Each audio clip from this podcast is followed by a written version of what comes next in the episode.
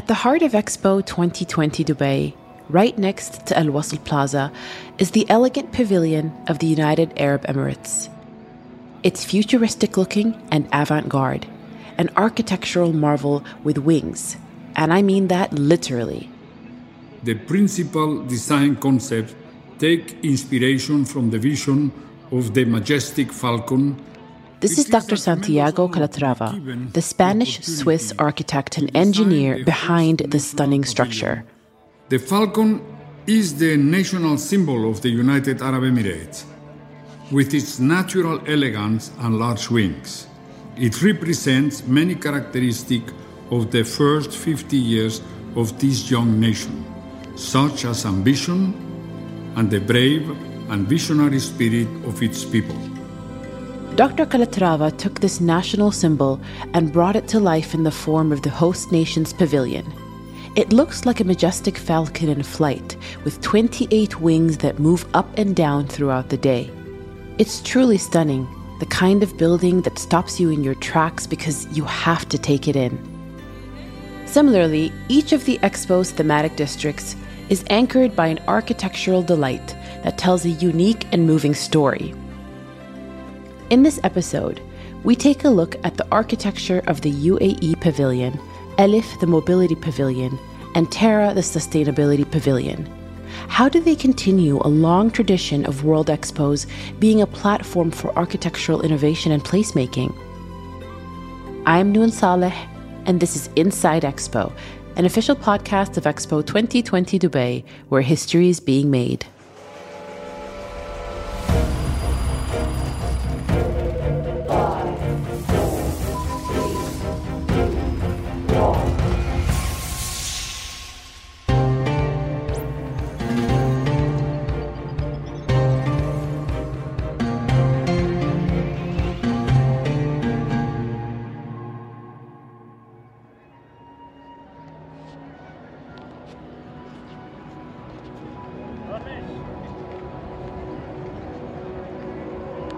Covering nearly fifteen thousand square meters, the U A E Pavilion is the largest on site and stands out with its twenty-eight massive wings.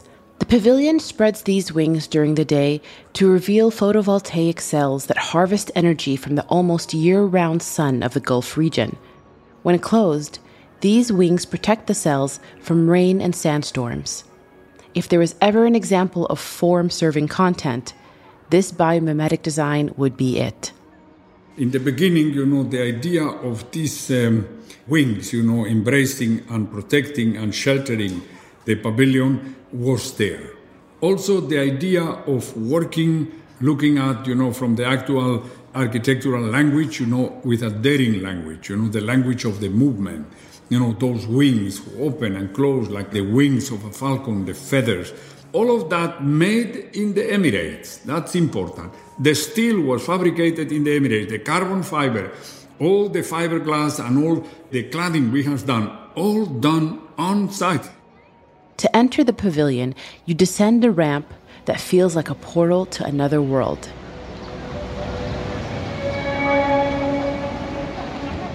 The hustle and bustle of the Expo fade to the background, creating a moment of serenity almost under the shade of these wings.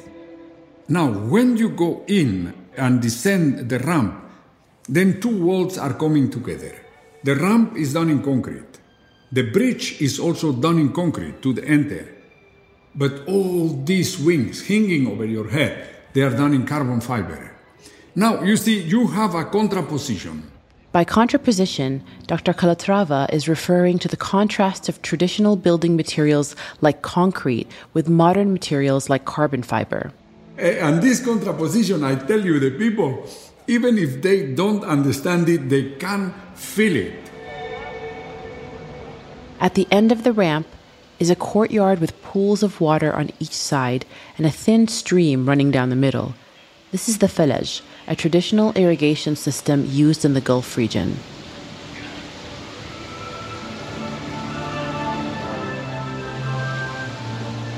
Once you enter the pavilion, you find yourself in a desert with sand dunes of different shapes and sizes. Each sand dune corresponds to a different region of the U A E, And yet they all come together under one roof in this pavilion. So here is the coastline. The people of U A E, they started from the desert to the sea. They traveled to China, India, Asia, Africa, and Europe. Uh, all these objects are the trade between each other. As you navigate the pavilion, you see images and footage from the U A E's past, present, and future. In one corner, you'll find a picture of the late Sheikh Zayed bin Sultan al-Nahyan, the country's founder, projected on a sand dune. In another, videos showcase snippets of vibrant daily life in the country. It all stands as a testament to the host nation's growth, diversity, and ability to achieve the impossible.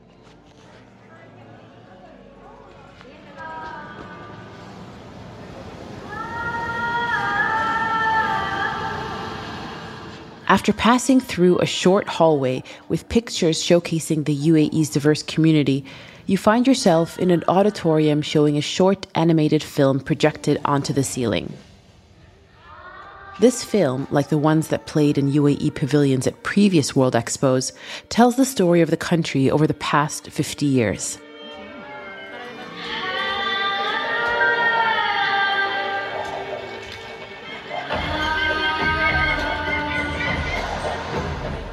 But here's the twist.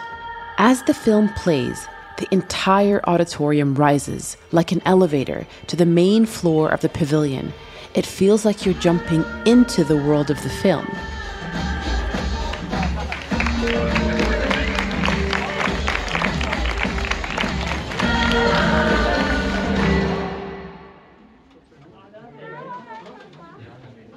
Finally, you emerge into the gleaming white viewing gallery of the pavilion, where you can see displays of different Emirati innovations and achievements.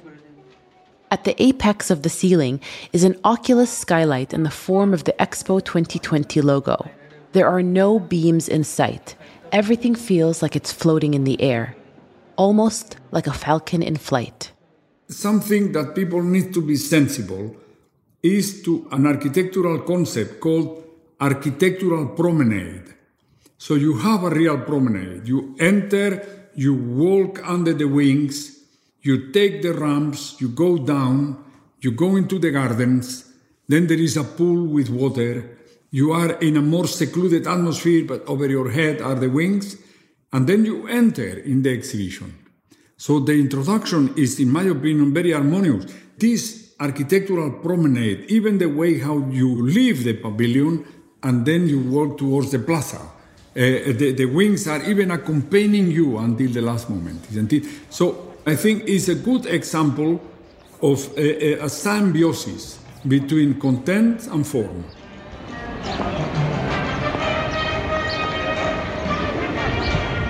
From the U A E pavilion, we go to the thematic pavilions of Expo twenty twenty Dubai, specifically Terra, the sustainability pavilion, and Alif, the Mobility Pavilion.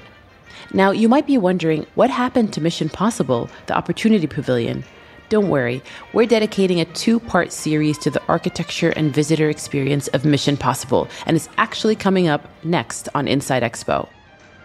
But there's also a common thread connecting Terra and Alif. They both were the result of a design competition launched shortly after Dubai won the bid to host the Expo.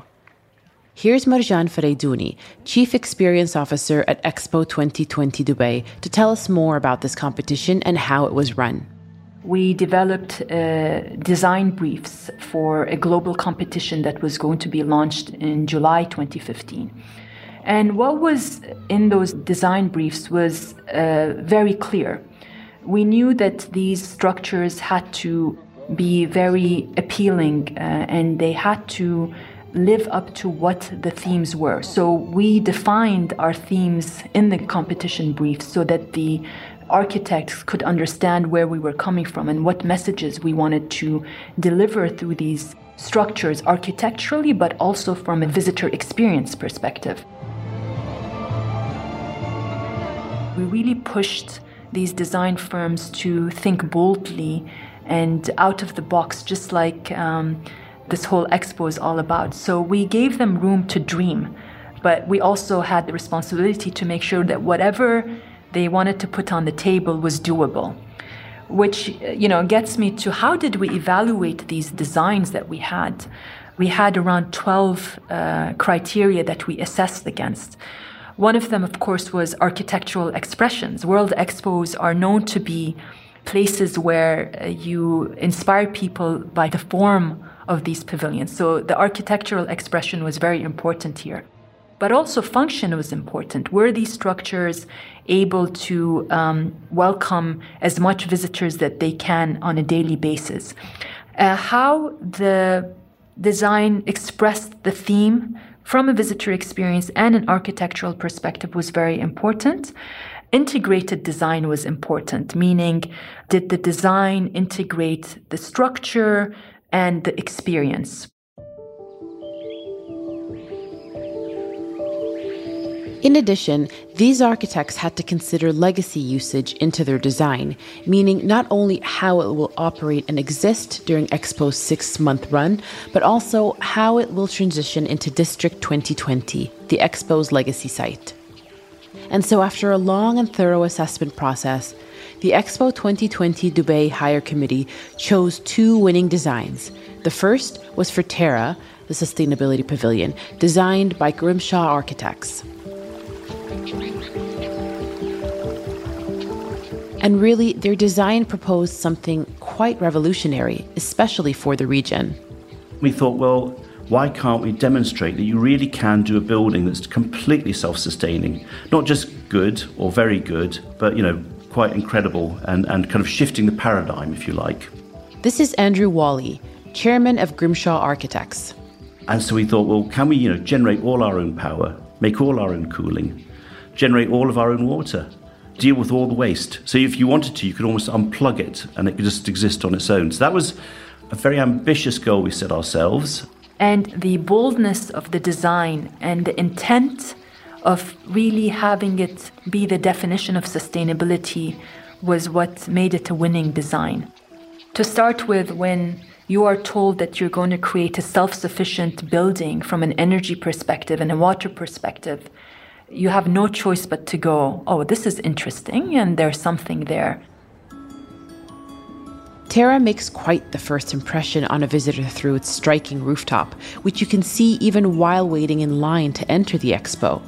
This rooftop is one of Terra's primary sustainability features. We thought, well, how do we collect the energy and uh, and keep the whole site, you know, cool? And we were kind of inspired by a gaff tree. You know, you have these beautiful trees in the desert with incredible deep tap roots finding water. And so over the whole building, we did this, we designed this canopy. And so it's covered with thousands of square meters of uh, photovoltaics, which are those solar panels that generate electricity. When we did our calculations, um, we found that, you know, all those photovoltaics still didn't give us enough power to be completely self-sustaining. And so we came up with this idea. Actually, they were kind of inspired by these wonderful dragon trees from Yemen, uh, but they're almost like sunflowers. So we thought, well, let's create these structures in the landscape that shade the landscape as well. And like a sunflower, they could kind of follow the sun throughout the day. And so during the daytime, we actually pump power back into the grid and share it with the rest of the expo site. During the nighttime, we then pull that power back in again. So at the end of the day, our total power usage is zero.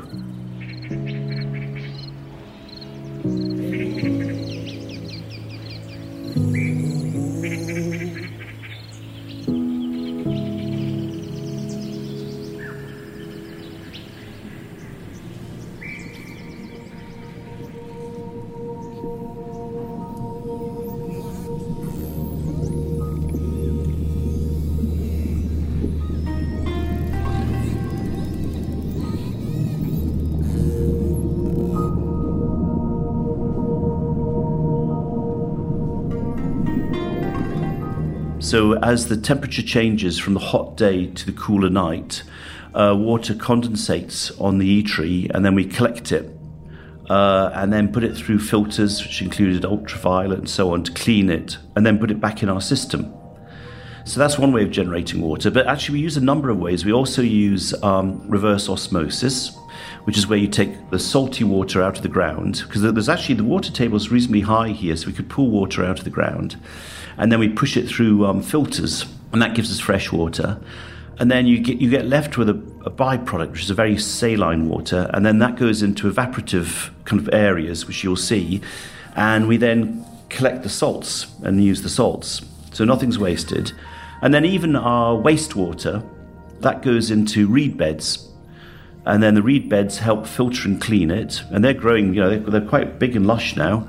And then the water seeps into the landscape. It really represented sustainability from an architectural building perspective, but also an experience perspective. And one of the things about the submission of Terra is that there was um, a great family of people who were involved in delivering it from the Grimshaw perspective. So they had a very compelling advisory group that supported in pushing the envelopes of what this experience could be from a building architectural perspective, but also from a visitor experience and an exhibition perspective. Uh, and that, I think, goes back to what this expo is all about. It's about connecting with each other. So we did that in that whole journey of designing for the building and the experience. It took us a year and a half to get to the final product before we actually went into detailed design of the exhibition.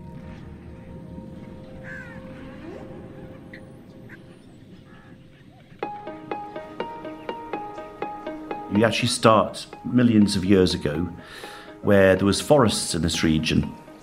As you make your way down, you then come through different animals as the, as the region changed, and then you find the Bedouins and how they lived in this climate using resource very carefully, until you finally come to present day as you come into the courtyard. So what we did was, for the expo, we split it into two. So when you come down into the courtyard, you have two choices, under the ocean and under the forest. And you go from understanding the natural systems of the planet to then understanding the stresses we're creating on the planet. You know, what's often referred to now as the Anthropocene, which is how mankind has actually changed the face of the planet, and uh, you know, how, how we're using resource and so on. For instance, it shows you just the incredible impact, for instance, clothes and the fashion industry has on the planet, because it uses vast amounts of water, and, and we throw away, you know, masses of resource. So it's very hands-on. You're kind of immersed in a theatrical setting. And we found that if you kind of really engage people and entertain them, but then make them think and question themselves, it's the best way to, you know, get a message across.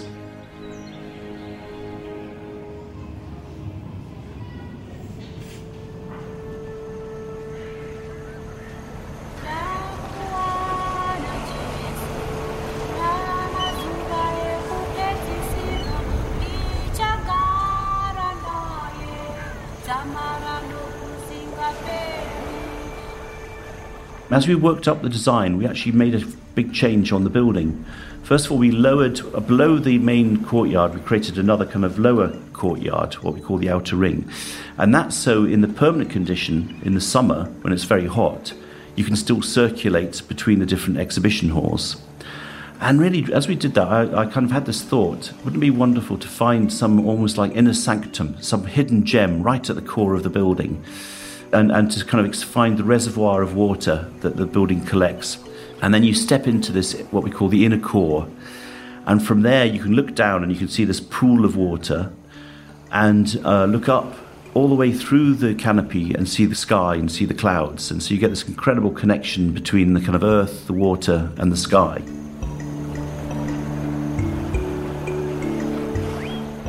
You know, I always feel that with architecture, it's really important to uh, reconnect with nature and to connect people back to nature. And we wanted the landscape to be a big part of the story. So the gardens uh, are really important, but then we thought, well, let's take the garden up over the building. And so a lot of research was done, going out to the desert, finding seeds, propagating those seeds. And, and you probably know, you know, pla- the plants here are quite resilient. They can sit dormant until the rain comes, and then they just explode and flourish.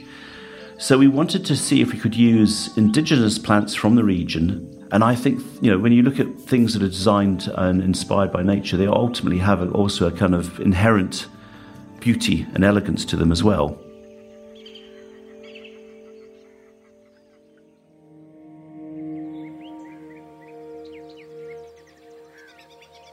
And after all the work and research that we did, it was very clear that we needed to have a science and children's center uh, that would live on after the Expo for the region. And hence, when we had the brief of Terra, it was part and parcel of the brief that this pavilion would continue on as a children's and science center. So the legacy and the final state of the building was always part of the brief for the Terra Pavilion. And so we thought about that in the first place and designed it as a permanent kind of institute in Dubai, and then thought about how we could then kind of almost like re-engineer it for the Expo. Somebody asked me to, to try and sum up the pavilion in three words, and I thought, well, I suppose it would be ingenuity, invention, and delight. Um, because when you step into the entrance uh, and come into that large volume of space, uh, we want people to feel as though, you know, it's the uplift and joy of architecture.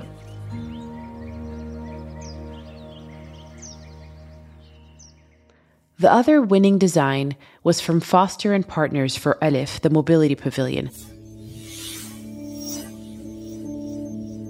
A fluid, tri-petal-shaped building.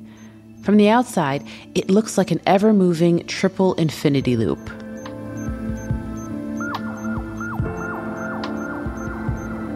There is an intrinsic uh, definition within this whole concept of mobility and its future, and the, uh, you know, the ability to speak to the future. Alif, uh, from the get-go, when you see it, you, you see future. In the terms of the proposed uh, structure, you know, the steel uh, that was proposed right from the first concept.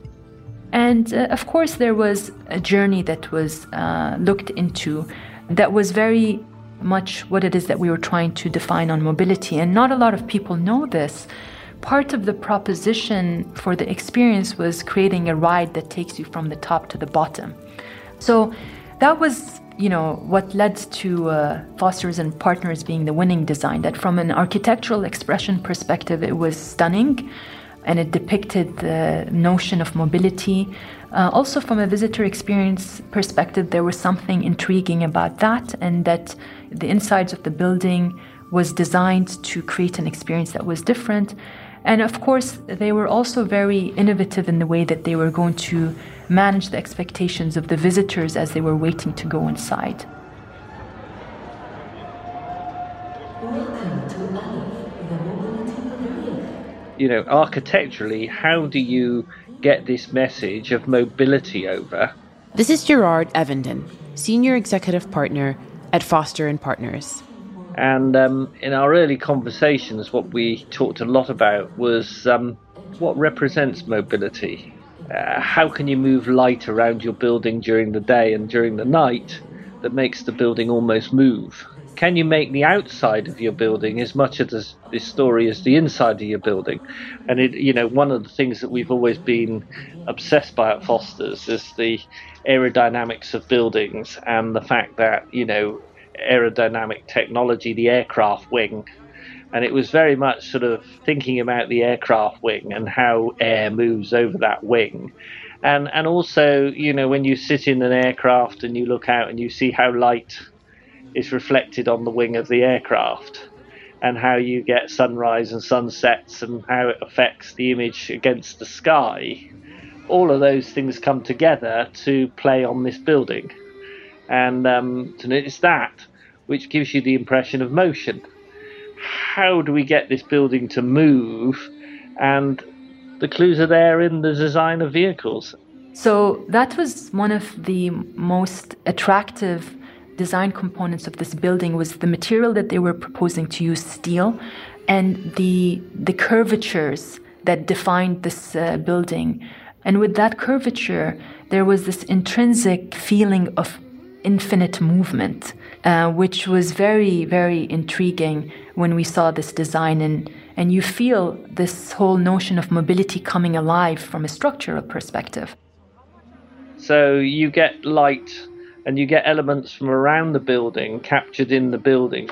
Stainless steel, when it's hit by light, has a very unique sort of glint. It's got that little sparkle. Where other materials, if, if you'd done the same thing in aluminium, it would have looked flat. And we were very keen on having the building really sparkle. And it's that, that event when you walk through the gate and you see this sparkling building in front of you, and it's like, wow, there's the expo.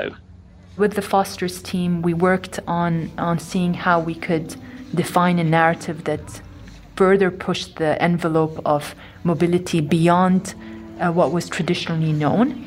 So we uh, brought in, of course, the past component of what mobility was, but we did it in a way that introduced characters that played a role in human progress.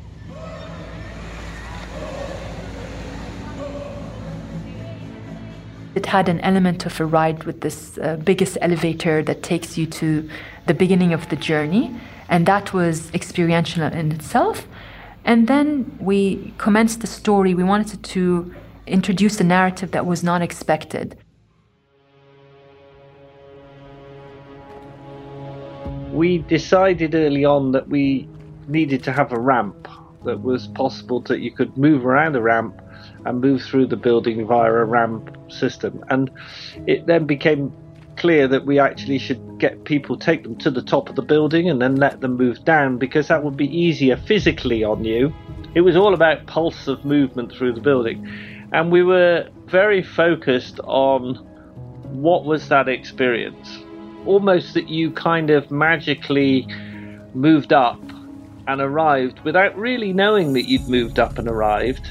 And then as you move down through the buildings, you move down through the three theatre spaces, which then became the story.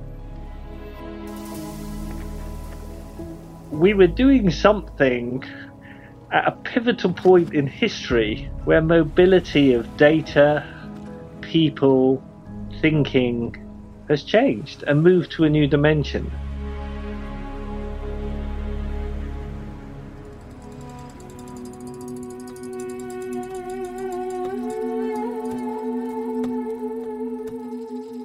When we talk about sustainability in architecture, um, and if you think about a triangle of cost, at the bottom of the triangle, you can achieve a huge amount by the physical positioning of the building and the physical shape of the building. The fact that we're not allowing the building to get this direct sunlight into the facade, the sun's actually missing the facade, and therefore the building's not heating up. That's immediately, through the physical design of the building, reducing the energy requirement of the building. So there's many people who will say, oh, well, I, I did this technically and I did that technically. And yeah, those are great things. There's nothing wrong with those things. But actually, the real thing about sustainability in architecture is if you can link the physical form of the building together with the way in which the building's being used and the way in which the building's going to be used in the future. In this building, you know, why is it sustainable?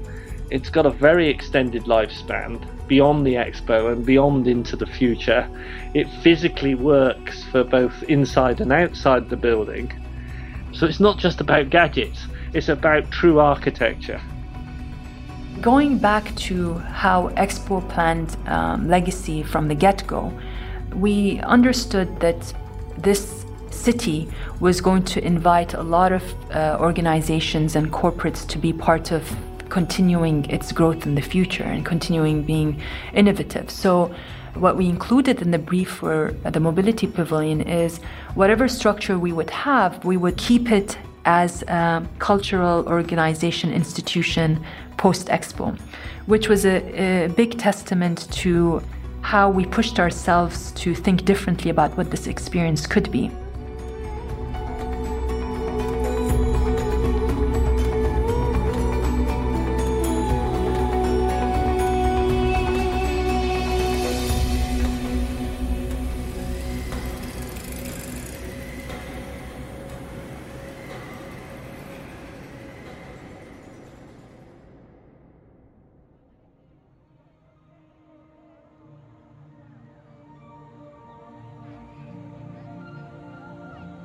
The mobility and the sustainability pavilion are very different in their design, uh, both from an architectural perspective and a visitor experience perspective. But there are common themes across uh, both of them, and that is that we've pushed the boundaries of what innovative design could look like and what innovative design could mean for themes of sustainability and mobility.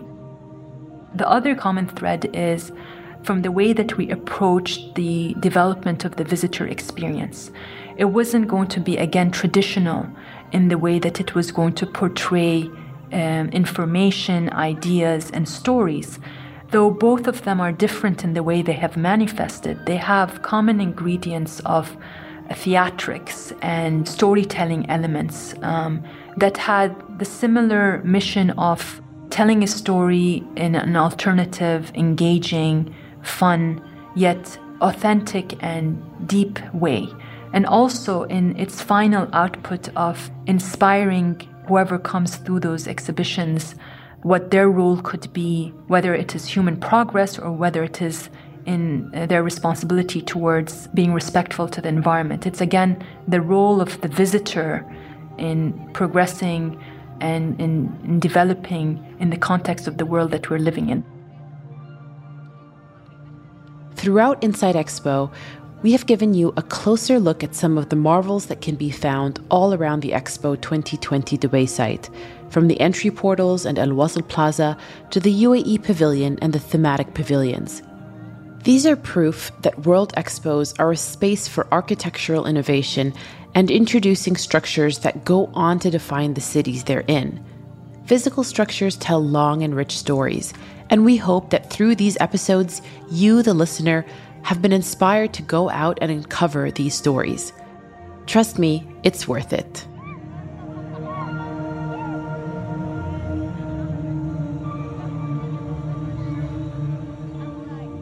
Inside Expo takes you behind the scenes at Expo twenty twenty Dubai, sharing our stories and others across the one hundred seventy year history of this global event. Learn more by visiting virtual expo dubai dot com.